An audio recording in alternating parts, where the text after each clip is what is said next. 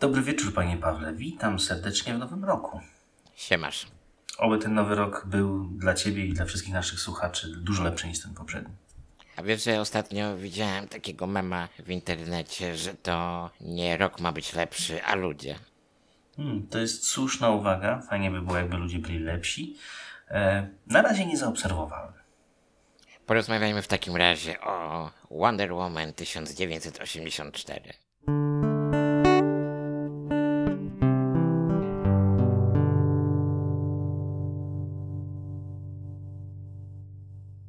To co? Jak ci się podobał ten film? Mi się podobał. Podobał. Na pewno jestem mniej krytyczny wobec tego filmu niż większość tych opinii, które widziałem w internecie. Natomiast ja w tym filmie dostrzegłem pewną wartość. Natomiast wiem, że w twoim wypadku jest trochę inaczej. Jest zdecydowanie inaczej, jak dla mnie to była straszna szmira i chłam. Także chętnie się z tobą pospieram na ten temat i może w takim razie zaczęlibyśmy od pozytywnych aspektów tego filmu, czy chciałbyś raczej przejść po fabule? Wiesz co, myślę, że film zaczyna się w latach 80., tak jak sam tytuł wskazał. Zresztą cała fabuła filmu dzieje się w latach 80. i myślę, że taką dobrą oceną tego filmu.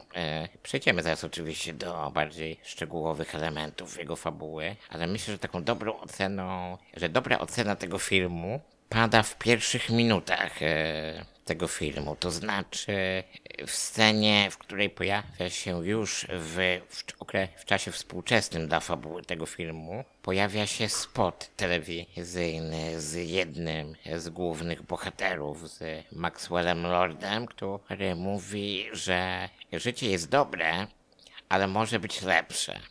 I wydaje mi się, że to jest doskonałe podsumowanie tego filmu. Wiesz co ci powiem, przyznam się szczerze, nie poznałem od razu, że to był Pedro Pascal, który wygłasza tą kwestię. Wygląda tutaj zupełnie inaczej niż w filmach, których oglądałem go do tej pory. Aczkolwiek kiedy zobaczyłem ten spot reklamowy, to od razu wiedziałem, oho, to jest czarny charakter. I to jest taki klasyczny czarny charakter z lat 80. Który zaczyna od tego, że jest w reklamie. Tak, jest biznesmenem w dodatku. I tak, jeszcze powiązanym z ropą. Co jest w okresie, bo ja nie pamiętam dokładnie, może ty wiesz, w jakich latach miał miejsce kryzys paliwowy w Stanach Zjednoczonych? W 70-tych. W 70-tych, czyli to jest tuż po mniej więcej. Mhm. I to w związku z tym, dlatego ten biznes pewnie wtedy tak się dynamicznie rozwijał. Bardzo możliwe. No w każdym razie kolejna postać, kolejny czarny charakter, czyli Barbara Minerva, grana przez Kristen Wiig. Również od razu mamy książkowy przykład czarnego charaktera na zasadzie, że jestem taką nieogarniętą dziewczynką, która w momencie, kiedy zacznie się robić trochę bardziej ogarnięta, to zrobi się zła. Wiesz, to też wydaje mi się taki motyw, który pochodzi z kina lat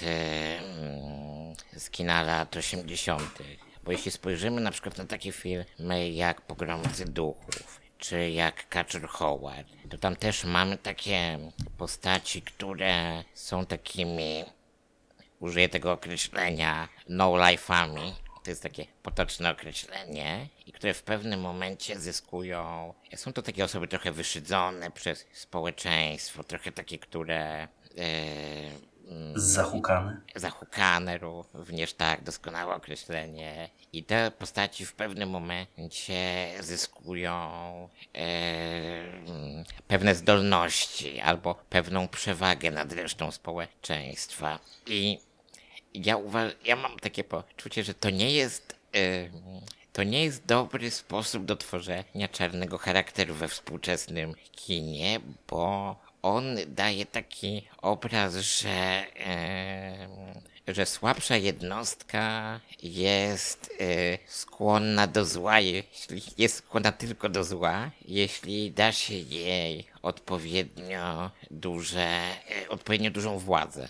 Znaczy, ja bym tutaj nie powiedział o władzy, ja bym powiedział, że to tworzy taki pogląd, jakby te osoby, które właśnie są takie zahukane, zwyalienowane, że są takie z jakiegoś powodu, że to nie jest przypadek, że one są w głębi serca złe, tylko po prostu kiedy coś zaburzy ten naturalny porządek, w tym momencie nagle okazuje się, że w głębi serca one chcą czynić zło. To jest bardzo niedojrzałe spojrzenie na czarne charaktery. Więc to mi się w tym filmie nie podoba, ale też muszę powiedzieć szczerze, że wydaje mi się, że to jest element konwencji jednak kina lat 80., że w latach 80. w wielu filmach ten motyw był właśnie w ten sposób formułowany, więc nie jestem do końca przekonany, że to jest kwestia takiego poglądu na takie postaci twórców tego filmu, tylko że to jest kwestia tego, że ten film po prostu on nawet nie jest wystylizowany na film lat 80. To jest po prostu film lat 80., ale nakręcony w 2020 roku. No dobrze, Panie Pawle, ale słuchaj, nie chcę Ci tutaj zbyt wcześnie podcinać skrzydeł. Okej. Ale chciałbym... Bądź bezlitosny. Będę bezlitosny wobec tego filmu, bo ten film był, poza tym, że moim zdaniem był strasznie kiepski, to był też bardzo długi. To prawda. I to jest po prostu bardzo złe połączenie. I nie oglądało mi się tego przyjemnie, ani trochę. Musiałem się zmusić, żeby wysiedzieć do końca. I to, o czym powiedziałeś, czyli że produkcja, która jest... Nie dość, że akcja dzieje się w latach 80., ale powiedzmy film jest stylizowany na produkcję z tamtych lat. On nie jest stylizowany, to jest film lat 80., tylko zrobiony dzisiaj. Tak, to jest zdecydowanie film zacofany. On korzysta ze wszystkich, on nawet w sensie takiego świadomości społecznej, realizmu, jakiegoś postrzegania świata przez widzów, to ten film jest jakby, on jest nawet skierowany do publiczności lat 80. Dobra, wreszcie, to teraz powiedz mi taką rzecz. Stranger Things oglądałeś? Oczywiście. No właśnie. I to tam było to zrobione dobrze. Tutaj... To prawda.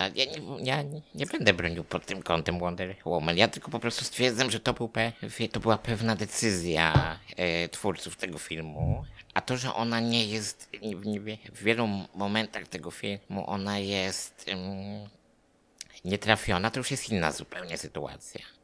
Natomiast ty wspominałeś wcześniej o tym, że ten film jest długi. I oczywiście masz rację. Ja na przykład chcę powiedzieć o tym, że początek filmu, który rozgrywa się na wyspie Amazonek, który dzieje się w okresie, kiedy Diana jest jeszcze dzieckiem, według mnie jest całkowicie niepotrzebny. A trwa 20 albo 30 minut. Znaczy tak, zgodzę się z tobą, że jest całkowicie niepotrzebny, bo nijak w dalszej części nie ma nawiązania do tego, co się wydarzyło. Znaczy no to ono jest, ale ona jest bardzo subtelne. Znaczy nawet ona nie jest subtelna, ona jest po prostu, ona się mija z tym, co jest w dalszej części. Ja widzę to nawiązanie, bo rozumiem, że chodzi o to, że to jest pokazane na przykładzie dzieciństwa Diany, sytuacja związana z tym, że ona uczy się przegrywać i uczy się poddawać. To ma być nawiązaniem do późniejszej fabuły, ale myślę, że my jakbyśmy obejrzeli bez tego fragmentu początkowego ten film, to też byśmy to doskonale zrozumieli. Przy czym akurat ta część, ta retrospekcja, to było jedna z lepszych części filmu, moim zdaniem. No ona jest, wiesz, niewystarczająca. Więc jeśli to było dobre, to należało cały film zrobić po prostu na wyspie Amazonek. I ja bym nie powiedział, że ona jest niewystarczająca, ja bym powiedział, że to jest po prostu niewykorzystane. Że mogło to zostać wykorzystane lepiej. Podobało mi się, to było klimatyczne, widzieliśmy postacie, które były też w poprzedniej Wonder Woman, więc... Pod tym względem było w porządku i na tym etapie jeszcze miałem w sobie nadzieję, że ten film będzie dobry. Wiesz, ja ten film mogę bronić pod tym kątem, bo ja po prostu kupiłem konwencję filmu lat 80. łącznie z jego wszystkimi głupotami i bzdurami, o których będziemy tutaj dzisiaj mówili, bo to, że ja je kupiłem, to nie znaczy, że ja nie chcę ich wyśmiać przy okazji. No, wiesz, Paweł, ale z jednej strony rozumiem, o czym mówisz, z drugiej strony konwencja to jest jedno, a mentalne cofnięcie się to jest coś zupełnie innego. Mi na przykład, tutaj przejdę do wątku, który uważam, że on dla mnie zbudował cały film. Kiedy pojawiły się pierwsze zapowiedzi nowej Wonder Woman w ubiegłym roku i kiedy z tego trailera dowiedzieliśmy się, że w filmie po raz kolejny pojawi się Steve Trevor, który zginął w pierwszej części Wonder Woman, jeśli dobrze pamiętam, jakieś 60 lat wcześniej, tak na marginesie. Kiedy okazało się, że on się pojawia, to ja sobie myślałem, o nie, oni go ściągają, bo po prostu widownia świetnie na niego zareagowała w pierwszej części i wcisną go jakimś niewytłumaczalnym sposobem, nie wiem, wciągnie go w trakcie wybuchu tego samolotu w pierwszej części, wciągnie go w kabinie pilota, jakiś wir czasoprzestrzenny i on wyskoczy w tym samym momencie, nie wiem, w trakcie w 84 roku, ale nie, zrobiono to inaczej. I mi osobiście sposób, w jaki sprowadzono Trevora do życia w tym filmie, bardzo się podoba. Dzięki również podoba mi się to, że ten sposób sprowadzenia go ponownie ma swoje konsekwencje dla tej fabuły. Poczekaj, bo jestem troszeczkę zaskoczony tym, co słyszę. Podoba ci się to, w jaki sposób on został ściągnięty do fabuły, jak został osadzony, jak się pojawił? Tak. Zastanówmy się nad tym. Oczywiście. Cofnę się najpierw parę kroków. Mamy najpierw scenę w supermarkecie, w którym ma miejsce jakiś napad, który jest powstrzymywany przez Wonder Woman zupełnym zbiegiem okoliczności. Jest to ten sam supermarket, w którym i tutaj uwaga, na zapleczu sklepu w supermarkecie jest czarnorynkowa operacja sprzedawania antyków. Już na tym etapie dla mnie jest grubo. Oczywiście później okazuje się, że wszystkie te antyki trafiają do muzeum, w którym pracuje Wonder Woman, co jest kolejnym poziomem absurdu. A nie zapominajmy, że to wszystko i tutaj cały ten film to przeczy kompletnie temu, co działo się, co było powiedziane w Justice League. Przecież tak. Diana powiedziała Bruce'owi Wayne'owi, że odwróciła się od ludzkości, od pomagania jej na tyle lat. Tak. Czyli, że tak naprawdę ona wprost mówiła, że nie była aktywna jako Wonder Woman w tym okresie pomiędzy Wonder Woman a Justice League. Chyba że mieszkańcy Waszyngtonu to nie jest ludzkość dla niej.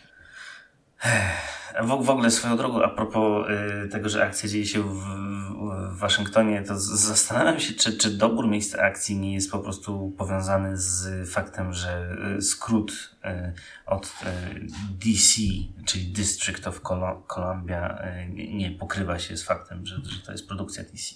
Dlaczego nie? No, nie zdziwiłbym się. Idąc dalej, te wszystkie artefakty trafiają do muzeum, w którym pracuje Diana, gdzie jednocześnie akurat przyszła do pracy pierwsza spośród czarnych charakterów, czyli Minerva, i jednocześnie pojawia się tam nasz drugi czarny charakter, czyli Maxwell Lord, czyli jedna wielka rodzina, wokół której toczy się cała akcja. I to jest troszeczkę w stylu starych Spider-Manów. Na zasadzie wszyscy się znają, a potem się okazuje, że wszyscy są tymi superbohaterami, czy też z wylenami, którzy się po prostu tłuką między sobą, a na co dzień gdzieś tam się znają i mają jakieś relacje. Tak jak w Spider-Manie ojciec przyjaciela Petera Parkera okazał się Green Goblinem. Tak samo tutaj praktycznie cała akcja filmu dzieje się w promieniu 5 kilometrów. Dokładnie. I wpada nam magiczny kamień, który spełnia życzenia, Diana, może nie na głos, ale w sercu sobie wypowiada swoje życzenie, no bo marzę, dalej tęskni za tym swoim ukochanym, nie przebolała tej straty. I nagle pach, pojawia się facet na imprezie, który twierdzi, że jest nim. Okej. To, że ona to przyjęła, że w to szybko uwierzyła, że nie musiał jej do tego jakoś strasznie przekonywać, to jest w porządku jak dla mnie. Natomiast fakt, że całkowicie ignorują element, że to był jakiś człowiek, który miał swoje życie, co do tego mamy potwierdzenie w końcowych scenach filmu. W momencie, kiedy pojawia się człowiek, który, powiedzmy, użyczył tego ciała ukochanemu Wonder Woman i totalnie ignorują fakt, że właśnie gość odebrał komuś jego życie, jego ciało i w ogóle gdzieś go kolor zniknął. Nie ma go, żaden problem. Żaden problem, odnaleźliśmy siebie, jesteśmy szczęśliwi. Chrzanić tam, dobro, zło i mówisz mi, że to jest okej? Mówię ci, że to jest okej, dlatego, że przyjęłem dla tego filmu następującą zasadę. Oglądaj i nie myśl za bardzo. To raz. Poza tym ten film mi się wpasowuje dużo lepiej niż wcześniejsze filmy w uniwersum DC. Wiesz dlaczego? Ten film nie ma wysokiej poprzeczki? Nie, to nie o to chodzi. Chociaż ja nie będę tego filmu, ja nie powiem, że to jest arcydzieło. Ten film na pewno jest gorszy niż pierwsza część Wonder Woman, ale ten film według mnie też pokazuje, czym właściwie różni się i czym powinno się różnić uniwersum DC od uniwersum Marvela. Tutaj mamy, zobacz, jaka jest sytuacja. Tutaj mamy magiczny kamień, który spełnia życzenia, a w uniwersum Marvela mamy pająka zmodyfikowanego genetycznie, który gryzie w rękę Petera Parkera i powoduje, że chłopak mutuje i staje się Spider-Manem. To jest właśnie dla mnie taki przykład tego kontrastu na zasadzie, znaczy tego, czym się te dwa uniwersa różnią. Uniwersum DC jest uniwersum magicznym i w tym uniwersum mają możliwość wydarzyć się właśnie takie rzeczy, które są z punktu widzenia takiego realizmu filmowego absolutnie bzdurami, ale takie jest to uniwersum. Wiesz co, z jednej strony okej, rozumiem o czym mówisz, z drugiej strony przecież o ile Marvel zaczynał w tym stylu takim wytłumaczalnym, wszystko ma jakieś uzasadnienie i tak dalej i ta magia nie jest taka abstrakcyjna, to jednak później wchodzi Doktor Strange. Ale Doktor Strange też nie jest magiczny tak naprawdę. Tam w Doktorze Strange zawsze to wszystko jest jakby powiedziane, że oni korzystają z pewnych mechanizmów, które rządzą wszechświatem, które są na tyle skomplikowane, że uważa się je za magię, ale to są po prostu siły natury. Dobra, ale to... Okej. Jak dla mnie podejście, które mamy tutaj w Wonder Woman, to jest po prostu lenistwo. To jest metoda na to, żeby łatwiej napisać scenariusz i bezproblemowo połączyć wszystkie jakieś tam elementy, nawet jeżeli później to nie ma zbyt wielkiego sensu. Nie wiem, czy zwróciłeś uwagę, jak skrzętnie nie użyli słowa Loki, mówiąc, że to Bóg kłamstwa jest najprawdopodobniej twórcą tego kamienia. Tak.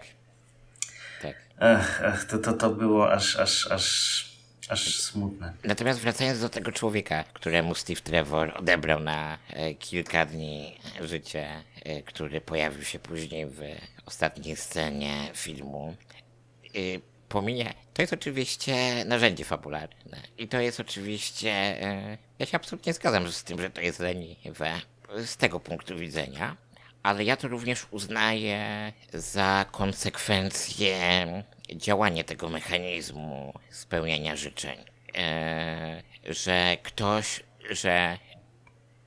że Diana musiała poświęcić swoje moce, aby te życzenie się spełniło i że ktoś musiał, w cudzysłowie oczywiście, oddać swoje życie, aby Steve Trevor ponownie pojawił się wśród żywych. I ja to też w ten sposób interpretuję, że to jest konsekwencja działania tego mechanizmu. Czyli, że Diana nie zrzekła się nie tylko swoich mocy, ale także tej swojej integralności, tej swojej heroiczności, bo pogodziła się z tym, że po prostu jakiś człowiek stracił życie, nazwijmy to. No a w sumie, wiesz co, to się wiąże z kolejnym aspektem całej sytuacji, bo jakby nie patrzeć, można również powiedzieć, że ten człowiek został później przez Dianę zgwałcony. No. Ktoś kiedyś napisze artykuł na ten temat. Znaczy, ten film w sensie moralnym, on w wielu aspektach jest wątpliwy i to dotyczy nawet głównej bohaterki, ale ja patrzę na ten film w taki sposób, że to dobrze, że się takie wątki pojawiają, że te wątki nie są rozwinięte, też powiedzmy sobie szczerze, na tyle, żeby tam jakaś taka wielka rozpiętość tej sytuacji została ukazana, ale ja uważam, że to jest ciekawe, że ona została postawiona w tej sytuacji. Wiesz co, obawiam się niestety, że to po prostu zwyczajnie nie zostało wystarczająco przemyślane i dlatego mamy takie sytuacje i dlatego one nie są bardziej rozwinięte. Natomiast, żeby tak troszeczkę przestać psioczyć i powiedzieć może coś pozytywnego, mówiłeś o tym, że Wonder Woman zrezygnowała... Może nie zrezygnowała. Ona nie zrezygnowała, ona po prostu... Zostało jej coś odebrane. Tak, kamień ją pozbawił tych mocy, ona nie zna tego mechanizmu. Podobało mi się to, w jaki sposób to zostało przedstawione, bo na etapie, kiedy jeszcze nie wiedzieliśmy, że kamień coś zabiera, była scena, kiedy Wonder Woman próbuje otworzyć zamkniętą na kłódkę bramę i szarpie za kłódkę i nie jest w stanie jej zerwać. Więc w momencie, kiedy to nie zadziałało, to urwała po prostu zamek, który był mniej wytrzymały niż kłódka.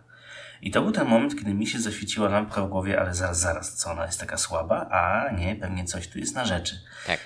I faktycznie było. I to było zrobione dobrze. I tak samo później te sceny, kiedy ona walczyła z ochroniarzami Maxwella Lorda, których sobie wziął i przywłaszczył, bardzo dobrze było pokazane to, że ona spadła poziom niżej, jeżeli chodzi o poziom mocy.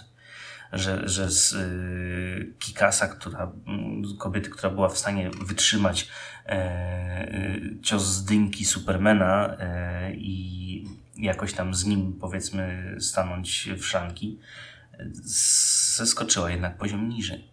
I to było fajnie zrobione. Ogólnie rzecz biorąc, no jak standardowo w tym wypadku niezmienne, jeżeli chodzi o porównanie do pierwszej części, jest to, że Gal Gadot po prostu świetnie pasuje do tej roli, jest dobrą aktorką i nie zapominajmy też o tym, że jest zjawiskowo piękna i idealnie tą urodą wpasowuje się też w postać Wonder Woman, tego jak ona wyglądała w komiksach. Tylko, że troszeczkę ja wręcz czułem się, powiem Ci szczerze, urażony tym, jak zostało przedstawione, to jaki efekt jej uroda jaki efekt wywołuje w otaczającym środowisku. W momencie, kiedy ona przyjechała w pięknej białej sukni na imprezę, na której pojawił się też Steve Trevor, i po prostu każdy facet, kiedy ją widzi, zmienia się nagle w Johnnego Bravo. Jest, hej, mała, co robisz? Po prostu. I ta sama przemiana ma miejsce w momencie, kiedy Minerva wypowiada swoje życzenie, żeby być bardziej jak Diana. I okazuje się nagle właśnie, że o ile wcześniej była po prostu wręcz perfidnie zlewana i ignorowana, no to w tym momencie jest przegięcie w totalnie przeciwną stronę. Nagle siedzi w środku pokoju, wszyscy chcą jej słuchać, każdy chce z nią spędzać czas, każdy chce być w jej towarzystwie. To było tak strasznie nienaturalne, to było tak sztuczne i zupełnie niepotrzebne, że... zdecydowanie miało ogromny wpływ na to, jaki był odbiór mój tego filmu. Ale to jest właśnie też motyw zaczerpnięty z kina lat 80. Te takie sytuacje, gdzie te kobiety są obiektywizowana, można powiedzieć, przez mężczyzn tamtego okresu i kiedy faceci gonią za nimi w taki ostentacyjny sposób, to jakby, ja wiem, że to jest z perspektywy dzisiejszej kultury, postrzegania dzisiejszego praw kobiet, to nie jest nic, to nie jest coś, co należy akceptować, ale ja ten film wciąż traktuję jako... nie chcę powiedzieć film historyczny, jest w angielskim określenie, jest takie określenie w języku angielskim, mówi się o period drama. Nie mamy takiego określenia w języku polskim, ale to chodzi o fabułę, która jest osadzona w pewnym okresie historycznym i odpowiada tamtym normom, które panowały w tamtym okresie historycznym. Aczkolwiek tutaj nie możemy tu powiedzieć, że to jest film historyczny, bo to jest fikcja. Mi się wydaje, że to zjawisko, o którym powiedziałeś, o tym, że osadzenie tej akcji jednocześnie pokazuje tamtejsze realia, tamtejsze sposoby myślenia i nie jest to sztucznie upiększane, że to akurat ma się bardzo dobrze we współczesnym kinie. Ale to nie jest to samo to, co zostało nam pokazane w Wonder Woman. Wonder Woman to było dużo bardziej spłycone i przegięte, zdecydowanie za mocno przegięte i przez to wydało mi się po prostu nierealistyczne. Tam w ogóle w tym filmie jest trochę takich elementów, które to nie są potrzebne tak naprawdę. Ta fabuła obyłaby się bez nich, ale... Czy masz na myśli sesję pokazu mody w wykonaniu Steve'a i testowania różnych outfitów? Znaczy to jest, ja rozumiem, że to jest taki wątek, który musiał być, bo jeśli się pojawia facet, który przez 60 lat był nieżywy i którego trzeba dostosować na czas fabuły tego filmu do bieżącej kultury, do bieżących norm społecznych i do bieżącej mody, no to wiadomo, że on musi, musi być taki wątek, że on jest, że on z tym światem ma pierwszy kontakt i że ten jego kontakt z tym światem no wprowadza go w takie troszeczkę momentami żenujące zachowania. No tak, musi być montaż, musi być zderzenie z ruchomymi schodami, takie rzeczy, szaleństwo. A później wsiada do samolotu w przyszłości i go pilotuje bez żadnego problemu. I to jest coś, co mi osobiście bardzo nie pasowało, bo ja jestem miłośnikiem lotnictwa i wiem, że no w ten sposób nie można pilotować samolotu. To pomijając nawet kwestię samego pilotażu, ale tym samolotem nie można dolecieć z Waszyngtonu do Kairu bez międzylądowania i tankowania, ale to jest oczywiście czepianie się z mojej strony, bo doszukiwanie się logiki, takiej mechaniki, logiki w mechanice tego świata też temu filmowi no nie dodaje niczego tak naprawdę. Zresztą filmy komiksowe często prześlizgują się po tej logice. Okej, jak najbardziej. Natomiast a propos braków w logice, mamy scenę, kiedy Diana i Steve leżą sobie w łóżku, no i podejmują ciężką decyzję o tym, żeby z tego łóżka wyjść, no bo przecież trzeba zobaczyć, o co chodzi z tym magicznym kamieniem, który przywraca zmarłych do życia w ciałach innych ludzi. Bardzo trudna decyzja dla niej, w końcu się wzięli, zebrali, no i następnie okazuje się, że dużo ważniejsze jest po pierwsze zrobienie rewii mody, a po drugie połażenie sobie po muzeum, pooglądanie śmietników i ruchomych schodów. No tak, i ten film jest dokładnie o tym. Znaczy nie, tak już teraz całkowicie poważnie. Ja jeszcze będę miał podsumowanie, jak będzie zbliżymy się do końca tego odcinka, bo ja nawet powiem ci, że jestem ten film w stanie porównać z poprzednimi produkcjami DC. Ja w tym filmie dostrzegłem coś, czego na przykład nie dostrzegłem w poprzednich filmach DC, ale chcę to zostawić na koniec naszej dzisiejszej rozmowy. Okej. To co, idąc dalej, może skupmy się na chwilkę na postaci Maxwella Lorda. Świetnie, bardzo dobrze, bo myślę, że to jest naprawdę przyzwoita kreacja. Rozwiń proszę myśl. Wiesz co, wydaje mi się, że Pedro Pascal bardzo dobrze go zagrał. On też jako postać jest fajnie według mnie przemyślany, bo to, że on jest na początku takim sztampowym biznesmenem, takim drobnym ciułaczem,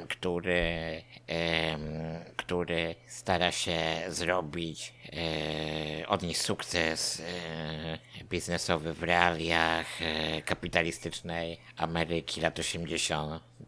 To to jest oczywiście oklepane i my to wszystko już znamy i widzieliśmy to w innych filmach i w innych historiach również. Ale w sensie tak wykupuje ziemie, które zostały przez wszystkich uznane za nieposiadające ropy w nadziei, że znajdzie jednak tamtą ropę.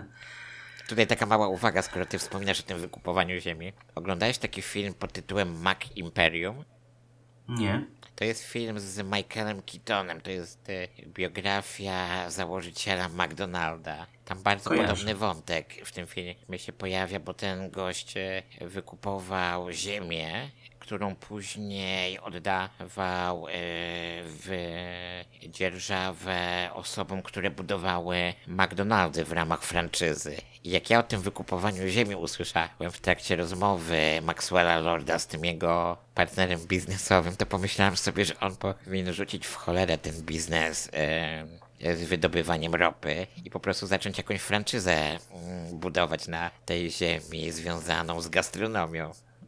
Myślę, że mógłby wyjść na tym lepiej. A trzymał się tego na tyle kurczowo, żeby po prostu stworzyć wytłumaczenie, czy dlaczego potrzebuje magicznego przedmiotu, który spełnia życzenia, żeby wyjść na prostą.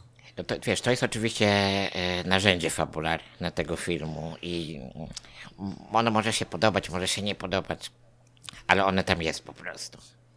No widzisz, a ja o ile lubię Pedro Pascala, to uważam, że wcale nie pociągnął jakoś dobrze tej postaci i obawiam się, że to nie jest kwestia tego, że jemu czegoś brakowało, tylko to przypadek tak naprawdę troszeczkę w stylu Gwiezdnych Wojen i postaci, które są po prostu na tyle słabo napisane, że nie bardzo jest co zagrać, gdzie Natalie Portman, która jest świetną aktorką, nie jest w stanie zabłysnąć aktorsko, bo po prostu nie ma z czym.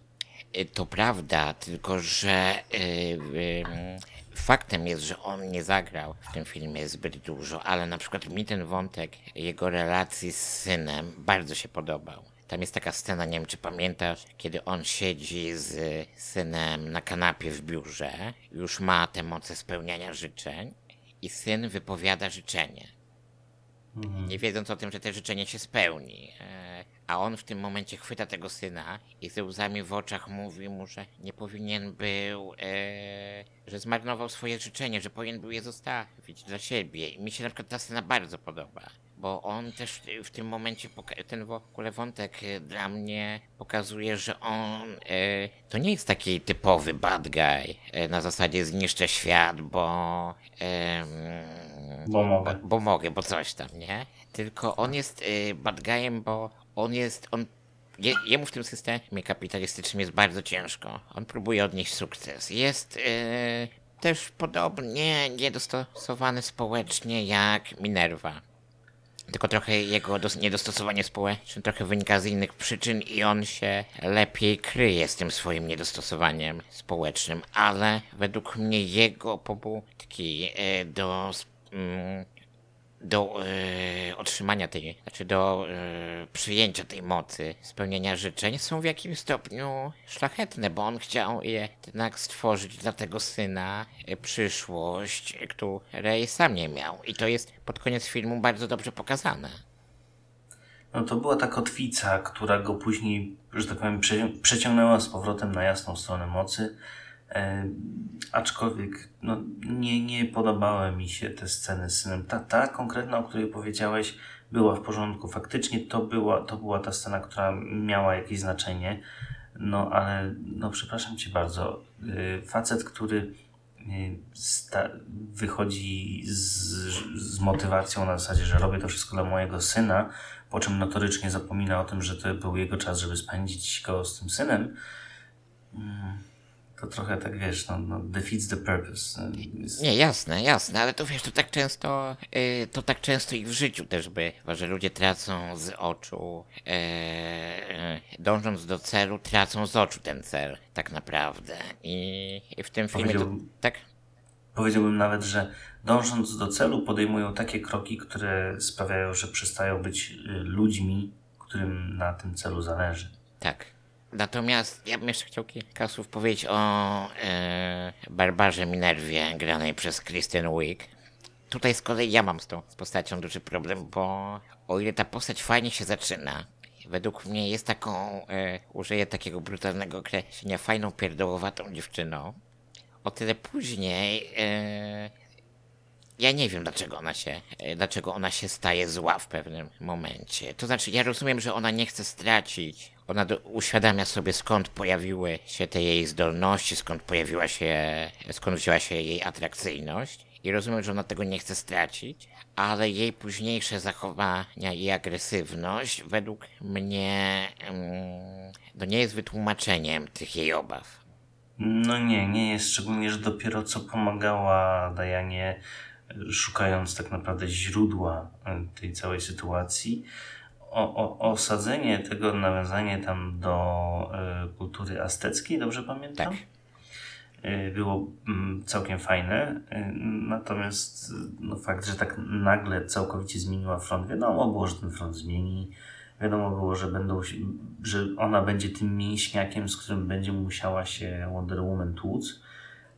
Sposób, w jaki to zrobili, był dość średni i tutaj też, wiesz, takie ciekawe też odwrócenie ról właśnie charakterystyczne dla doby feminizmu, gdzie normalnie masz w tych filmach z lat 80. miałeś dwóch twardzieli, którzy się tłukli, a jakaś tam partnerka starała się pomagać, nawet nie sięgając do lat 80.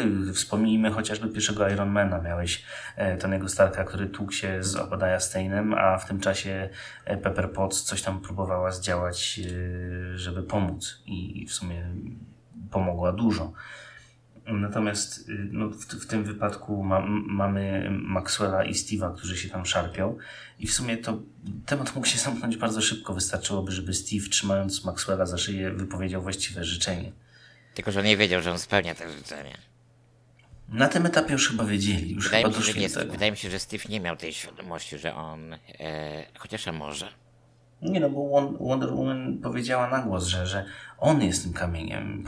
Bo to było po scenie tak naprawdę, kiedy walczyli na tej ulicy, kiedy była ta scena pościgu i to potem miała miejsce ta scena, gdzie ona sobie zdaje sprawę, że to on teraz jest tym kamieniem i w sumie mógł to zrobić.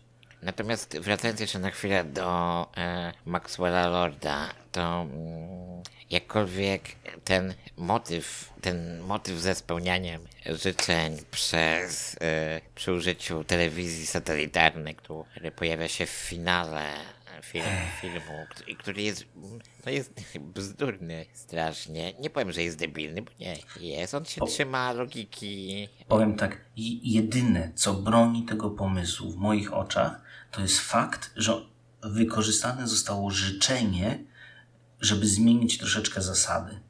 Czyli ten moment, kiedy Maxwell Lord podszedł do jednego z ludzi, z żołnierzy w tej bazie i powiedział mu: powiedz, że życzysz sobie, żeby to zadziałało. Tak. I to dla mnie jest jedyne, co broni ten cały finał.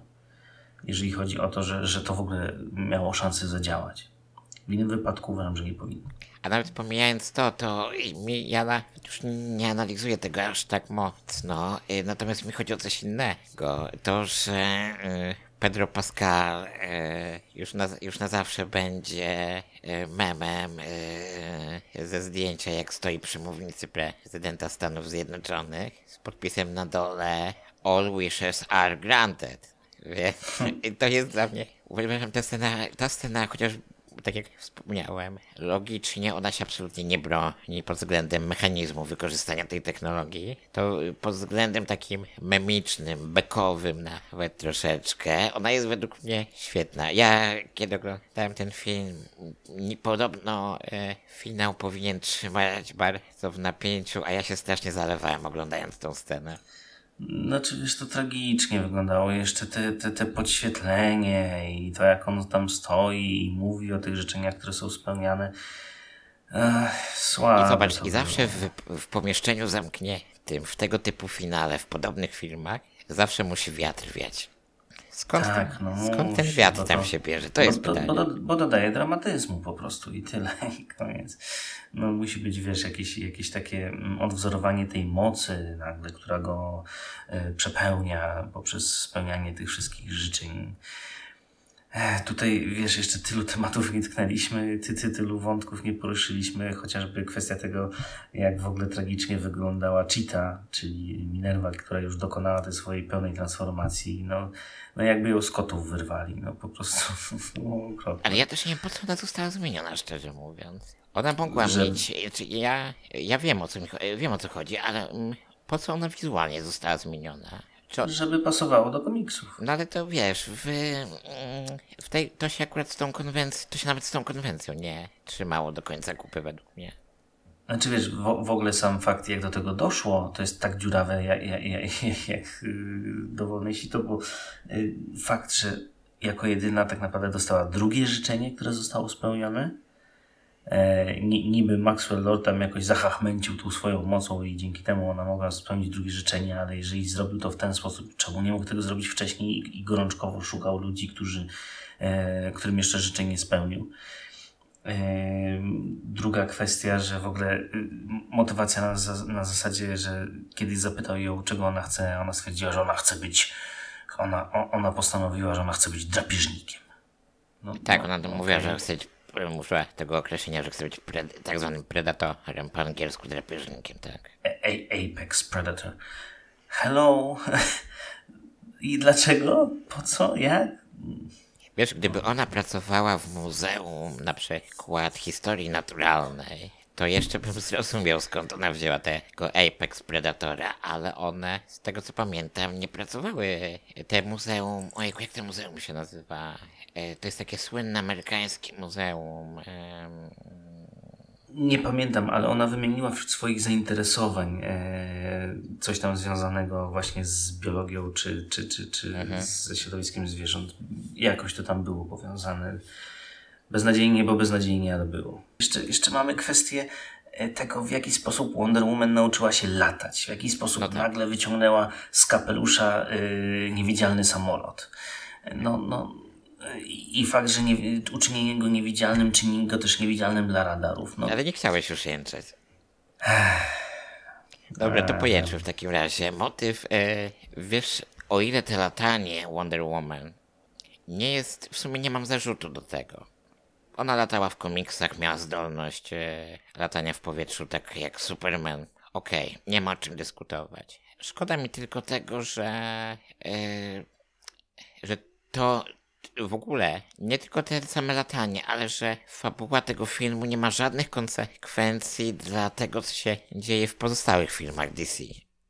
Tak samo te latanie, ona nie korzysta z tej mocy w żadnym z kolejnych filmów.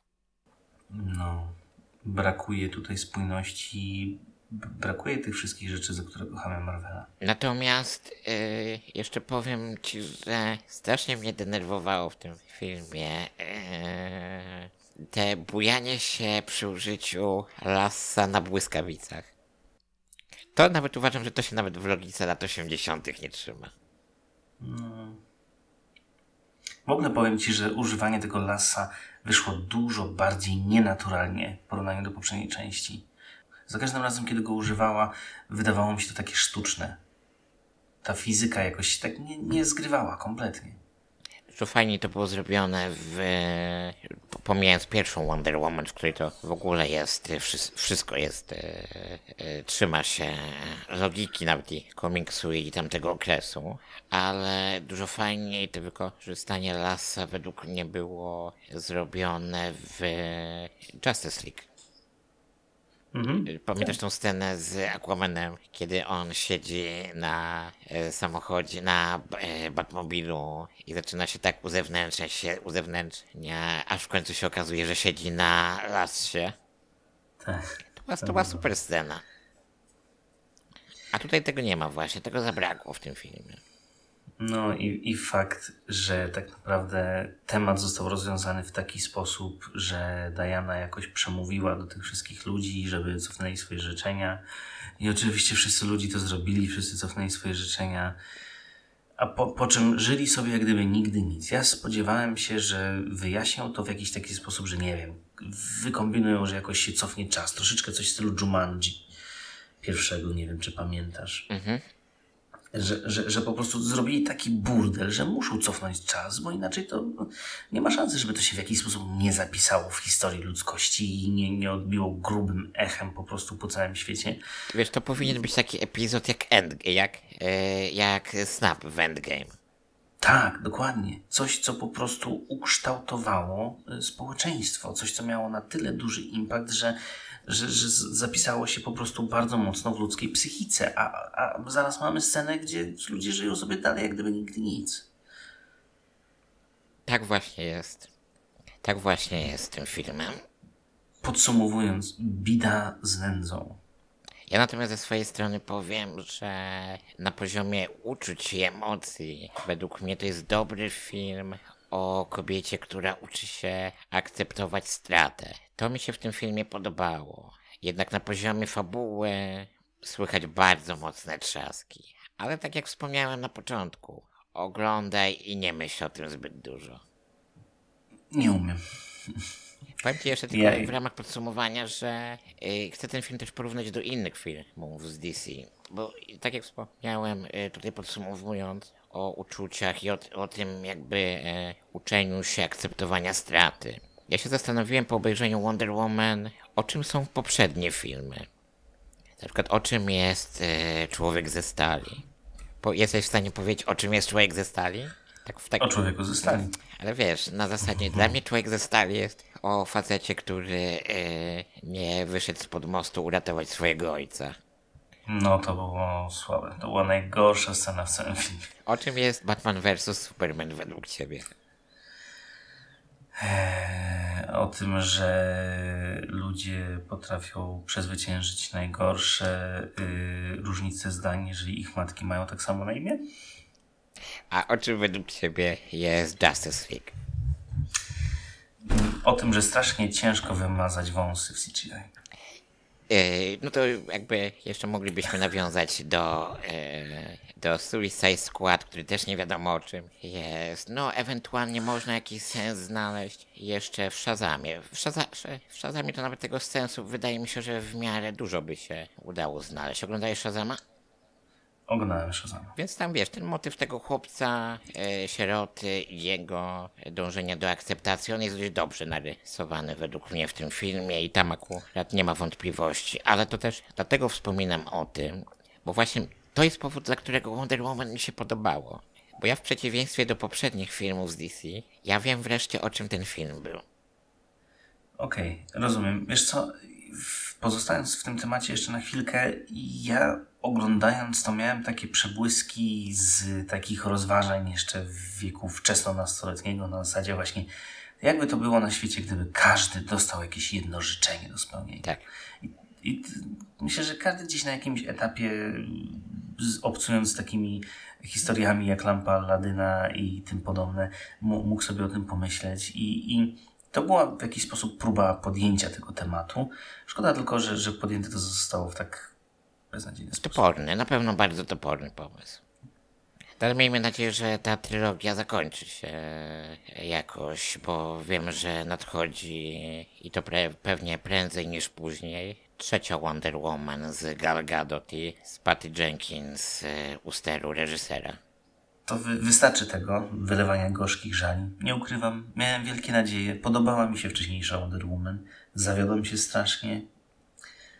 No cóż, pozostaje mieć nadzieję, że kolejna część będzie lepsza. Albo, że w ogóle zobaczymy w tym roku coś godnego uwagi. Byłoby miło. No, czeka nas wkrótce WandaVision, więc wreszcie coś, miejmy nadzieję, solidnego od Marvela. No i będziemy w jednym z najbliższych odcinków, nie wiem czy już następnym, ale będziemy rozmawiali o 5. sezonie Expanse. To znaczy tak, tylko że to, czy to już będzie koniec, czy jeszcze nie? Koniec serialu? Tak. Nie, jeszcze 6. sezon zostanie. A nie mówię o końcu serialu, mówię o końcu sezonu. Nie, jeszcze przed nami. Dzisiaj, w momencie, w którym nagrywamy, wyszedł 6. odcinek, więc zostaną jeszcze 2 odcinki. Okej, więc Expanse na pewno, ale poczekałbym do finału. Tak, nie, oczywiście, jasne. Myślę, że jeszcze zanim Expanse się skończy, to jeszcze zrobimy o czymś innym kolejny odcinek. Jasne. Dobrze, dzięki wielkie, Pawle. Dziękujemy naszym słuchaczom i życzymy wam wszystkiego dobrego w nowym roku jeszcze raz. Dużo zdrowia, trzymajcie się.